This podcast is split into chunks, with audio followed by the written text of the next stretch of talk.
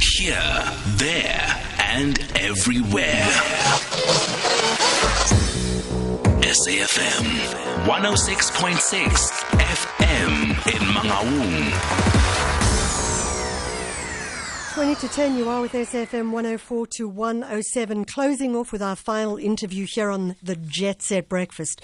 So there's a TV series called Transplant. It's a Canadian drama series. It uh, started flighting in South Africa at the end of November, Mondays at 8 o'clock on Channel 117. Now, the medical series follows the story of Dr. Bash Hamed, who's a Syrian doctor with battle, um, battle tested skills in emergency medicine. He flees Syria with his younger sister and he tries to forge a new life in Canada. But if Bash ever wanted to be a doctor again, he must redo his medical training in order to become a resident in a hospital. Nevertheless, he manages to save a doctor's life and he earns a residency in the emergency department of York Memorial, which is one of the best hospitals in Toronto. The person whose life he saves is a character played by the Scottish actor John Hannah. You may remember him from Four Weddings and a Funeral.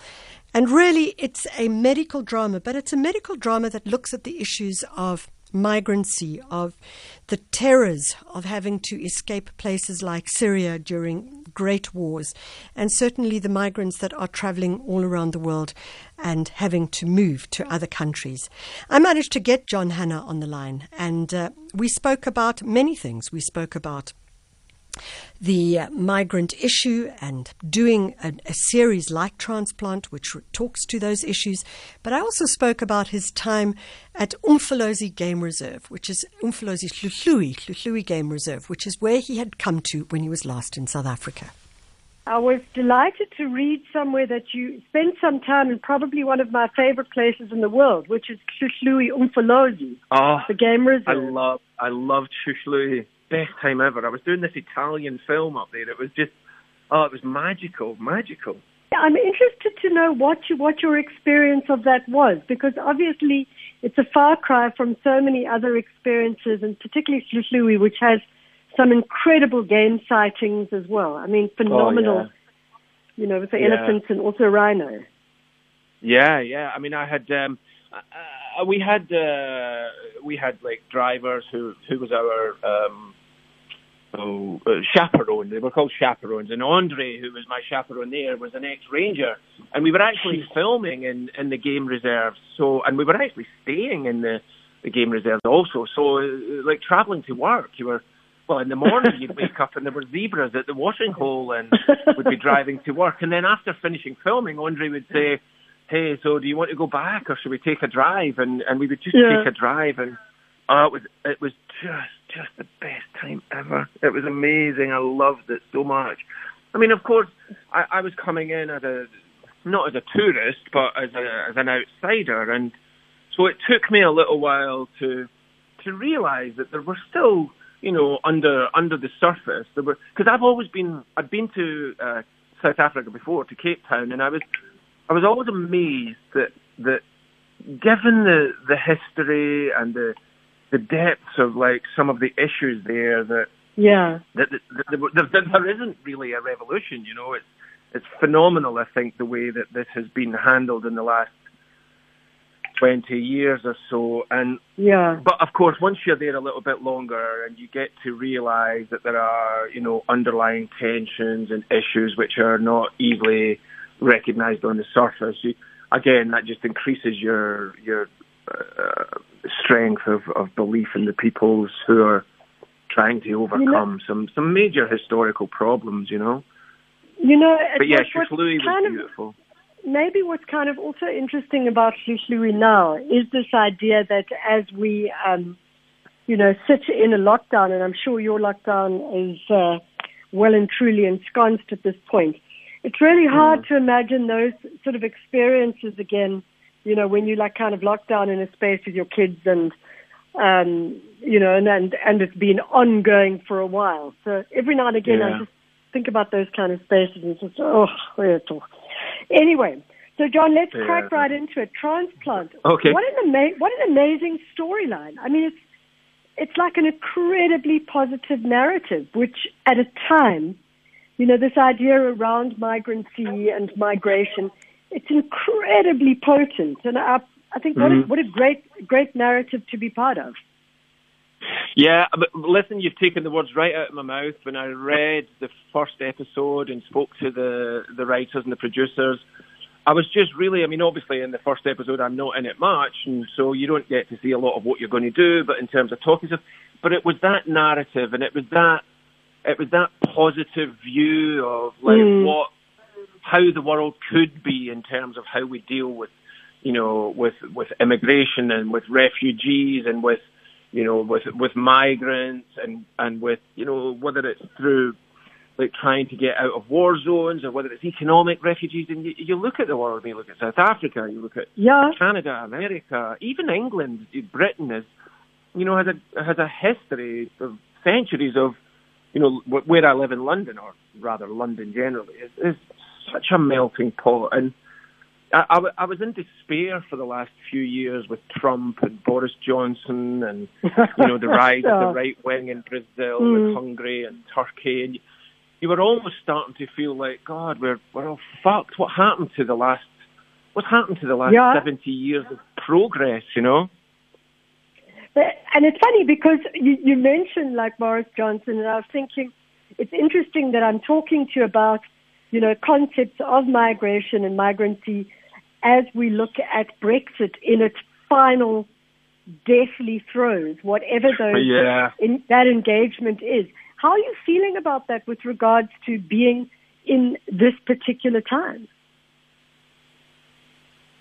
I, I I mean, I, I find it incredibly depressing. I find I thought, you know, that post Second World War, you know, as, as society was learning how to come together. I mean, again, even you know, I remember back in the the 80s and 90s, you know, where there was a you know kind of whole anti-apartheid movement. There was you know the free Yeah. Nelson Mandela concerts here in Clapham, and of course that that worked in the in the 90s. That Nelson Mandela was free, and and it felt like like it felt like this this rush forward of civilized, intelligent people looking at the world in a in a better way. And I and I mean I I, I I sometimes feel very very despondent about Mm. the rise of the right wing nationalist movement, not just here or uh, in America, which you know thankfully they've got rid of them, but 70 million people voted for them.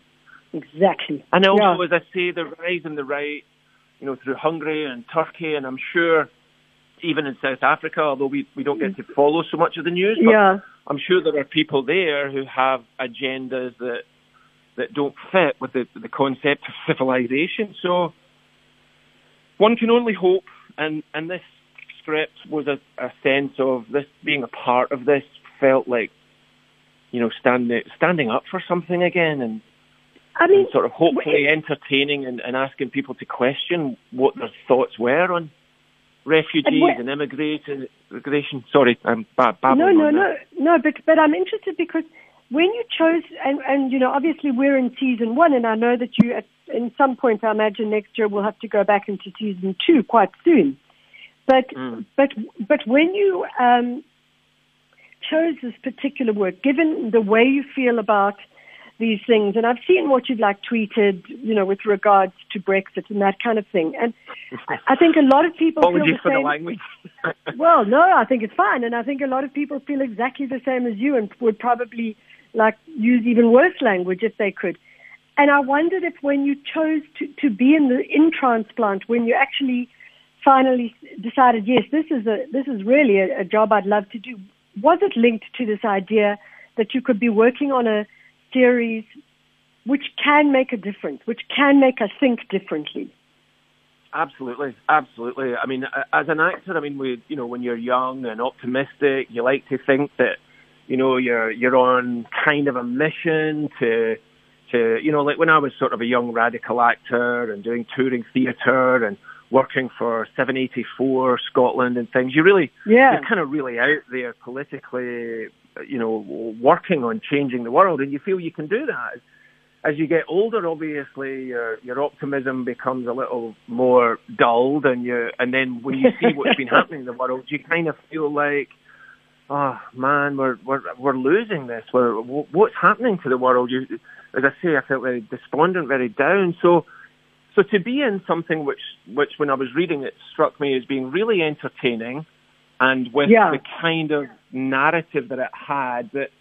It it makes me feel kind of young and optimistic again to, to hope that we're, you know, a classic actor of we want to reach an, audience and we want to hopefully try and question their their mindset, you know, where people in Britain and, you know, uh, in America and probably around the world are feeling threatened by immigration and threatened by somebody coming in and taking their job. And yet, if you look at the history, even looking at the economics, never mind the history, we, we need refugees to come in. We need people to constantly come and, into the, the so-called first world and, and work in, you know, the, the, the, the jobs that we need, that we don't have the, the workforce for. So if it can hopefully make people realize that not, not everybody who has a different coloured skin or who has a different religion is somehow trying to steal their life, then Yeah.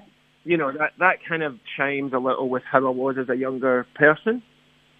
Um, So, so I mean, I, I'm, I'm I'm appreciative that you say that because you know we've we we have those kind of issues here.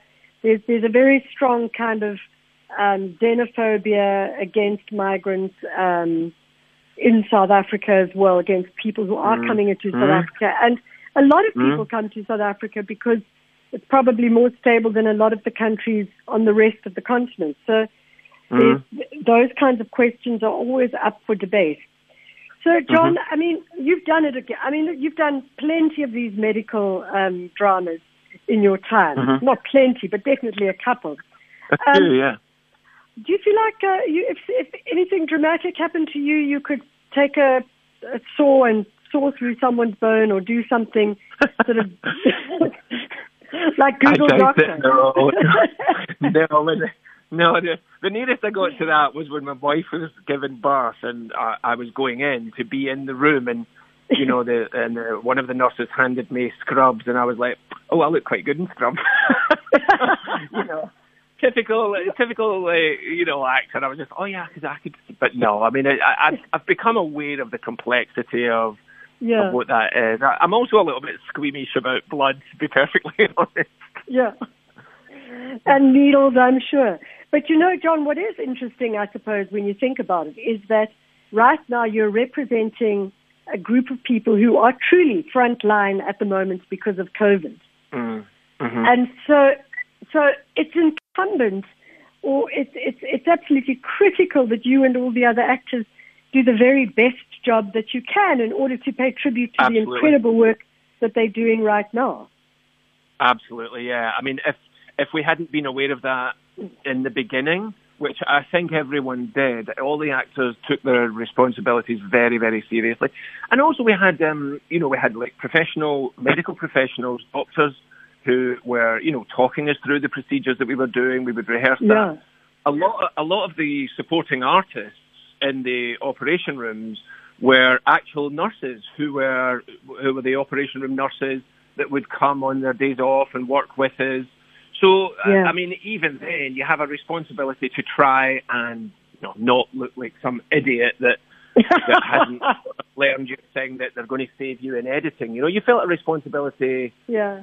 as is as is right and proper to to to pay respect to them, but also to learn your job. You know, I mean, I've always been I've always been a big believer in learn your lines, turn up, give it a hundred percent, do your best, and you know you you can't do more than that. As you say, it, it, it, there's a, a not a burden. It doesn't feel like a burden. It feels it feels like an opportunity in order to represent you know, as you say, the people who we've, as we've seen, as we've all become much more conscious of, are on the front line, and to do our Yeah. best for that perception, and also just to be, to be able to marry that professionalism with the humanity, just the ordinary humanity of, you know, like like these people who are proper superheroes now, but Mm. at the same time they have rent to pay, they have children at school, they have, you know, their, their car insurance is up. It needs its service. Mm. You, you, they've got to get to the store and buy the groceries, and you know they're doing everything that we do. And it, whenever I'm whenever I'm out, I, I don't like driving in London. I cycle a lot, but when I'm out, and if someone cuts me up or if something happens, which is maybe an accident or maybe whatever, and I'm kind of you know like on the verge of like giving someone the finger or shouting at them, I uh, I often think you know like wait a minute that that that person could be a nurse, a doctor, they made a mistake. Just keep it Mm. calm. You know, it's a it's um. Yeah, that, I mean that's a totally irrelevant little thing that I, that I just noticed No, but I- myself. Like, But I think it's kind of, it, it may be irrelevant, but I do think it like talks to where we all at right now.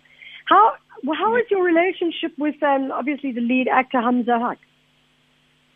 Oh, it's really good, Ari. It's really great. Hamza, when it, when we first met, it, it turns out that Hamza was a total fan, a total geek about the mummy movies.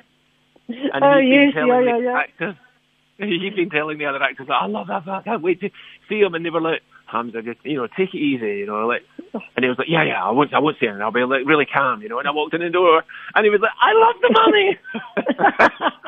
so I mean, that was very nice, you know, like. um and and I just I love working with younger actors. I just think they're like Yeah. so inspiring. You know, if if us old cynics have kind of lost any of our uh, gratitude for the for for being able to be employed, then yeah. certainly younger actors again make you feel like, yeah, I'm really lucky to be in this. I'm really lucky to be, especially this job. I mean, I was very, I feel really proud being a part of such a great humanitarian story. Yeah, yeah, and it really is. I mean, it's where are we going to go to with season two, and how are you going to do season two? I mean, given lockdown, do you see yourself um, Mm. traveling through to to shoot in Canada and Montreal again, or, or how do how do you see that taking place? Well, I'm not sure to be honest. I mean, initially the idea when we when we found out we'd been picked up and we're speaking to the writers, the the initial idea had been to to more or less continue the end of the story from like the next day. Oh so wow! we were essentially going to be in a pre-COVID world. Um, now, whether or not, given that was supposed to be like we were picked up in April and we were starting in August, yeah, maybe we've been delayed, we've been pushed. We now go back, go back to Canada mid-January, uh, and whether or not um, that idea has has developed with how the world has has developed in the in the light of this virus, I to, I, to be honest, I don't know. I, I'm not sure what's happening with that. yeah. I mean, we we're not through with season one yet, so I can't really say where where you're going to pick up. But I mean, it it does seem like an like a no-brainer in a way that they start to pick up on something as dramatic as you know going through a virus like COVID. Yeah, yeah. I mean, it may well be that we uh, they may well do the same thing where we we do start uh, we do start pretty much where where they planned initially, and as the series develops, we may well uh, incorporate the whole beginnings of that and Yeah. look at some of that. I, I'm just not quite sure that, that that's above my pay grade at this point. Maybe. Uh, By early January, Yeah. I might start getting some scripts through. You know what actors are like? We're always like, when are we getting scripts? Yeah. When are we getting scripts? I know, But, just uh, like yeah. just give me the script and I'll just follow through. And Yeah. in, in in closing down, John, because we we are short on time on this side as well. But just to to to ask you, you know, with regards to, I mean, I'm thinking of the very very first episode, which was the first one that I, I mean, obviously this one I got to see before it all was taken, uh, Sure, which sure. was a while back. To the, the story of the drilling, you know, the the, the the the hole in the head and all of that. Did you have to Mhm. do quite a bit of research around that subsequently for the for, to spend time in bed thereafter?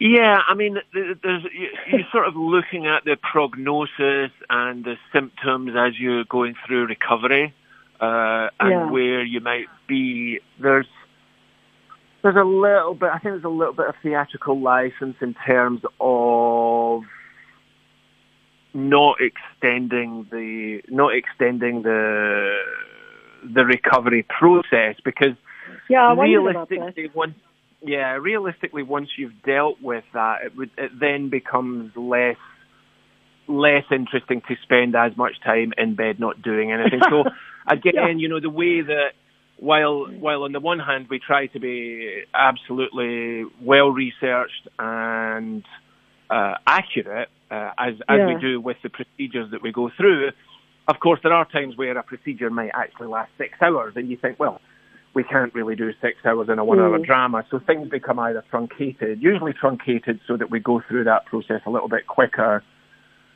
It is, Yeah. after all, you know, an entertainment, so we we want to kind of keep that moving and get to, you know, once we've once we've illustrated where those issues are, we then want to move on to what the next stage of that process is. So, I mean, I would say that's the only thing. And I, again, I thought the medical professionals that we had with us, given that they are real medical professionals, we're, we're very understanding in that sense of either telescoping or truncating, whether it was Yeah. a procedure, whether it was a recovery. You know, it's, it is after all television. So, Yeah. In closing, John, are you are you a television man or a film man when it comes down to the crunch? do you mean to watch or to be a part of? No, not to watch. I'm sure you're watching plenty of it in lockdown, but Well, it's to be part interesting, you know. I mean, I think, yeah, I think, I think it's changed. I think with the, I think with the streaming platforms, the concept of like a long arc really allows you to Mm. investigate a character much more than you know, like a, a procedural TV thing, which is episodic, where you would then spend most episodes going through the same kind of issues. You know, I mean, characters in procedural dramas tend to become functional, and Yeah. therefore your experience per episode tends to be repetitive. Whereas I think Yeah. the streaming platforms, the shorter, like 13 episode arcs, have allowed characters to develop almost in real time, and therefore Yeah. it feels a lot more like a real character that you're playing, you know. Uh, issues that you hope for in early, you know, early episodes, things that you're trying to achieve turn out yeah, to be successful or not successful, and your your character has to adapt to that and and try other things, and therefore I think it's more interesting for the actors and hopefully for the audience as well, rather than simply every week somebody's ill and all the doctors go through a thing, and then somebody discovers something, and then you figure it out, and somebody runs in at the last minute, and way hey, we've saved their life, you know. Well, I have to say, without uh, Netflix and without uh, streaming opportunities, I think we would be sorely, sorely at odds with ourselves during lockdown. So No, it's been I a huge, a huge pleasure to have it. Thanks. Thank you. A brilliant conversation. That's John Hannah, the actor in the series, the Canadian drama series Transplant. You can catch it on Mondays at 8 p.m. on Channel 117. And it really is a brilliant one indeed. It's 10 o'clock. It's time for the news. It's no longer good morning. It's now goodbye.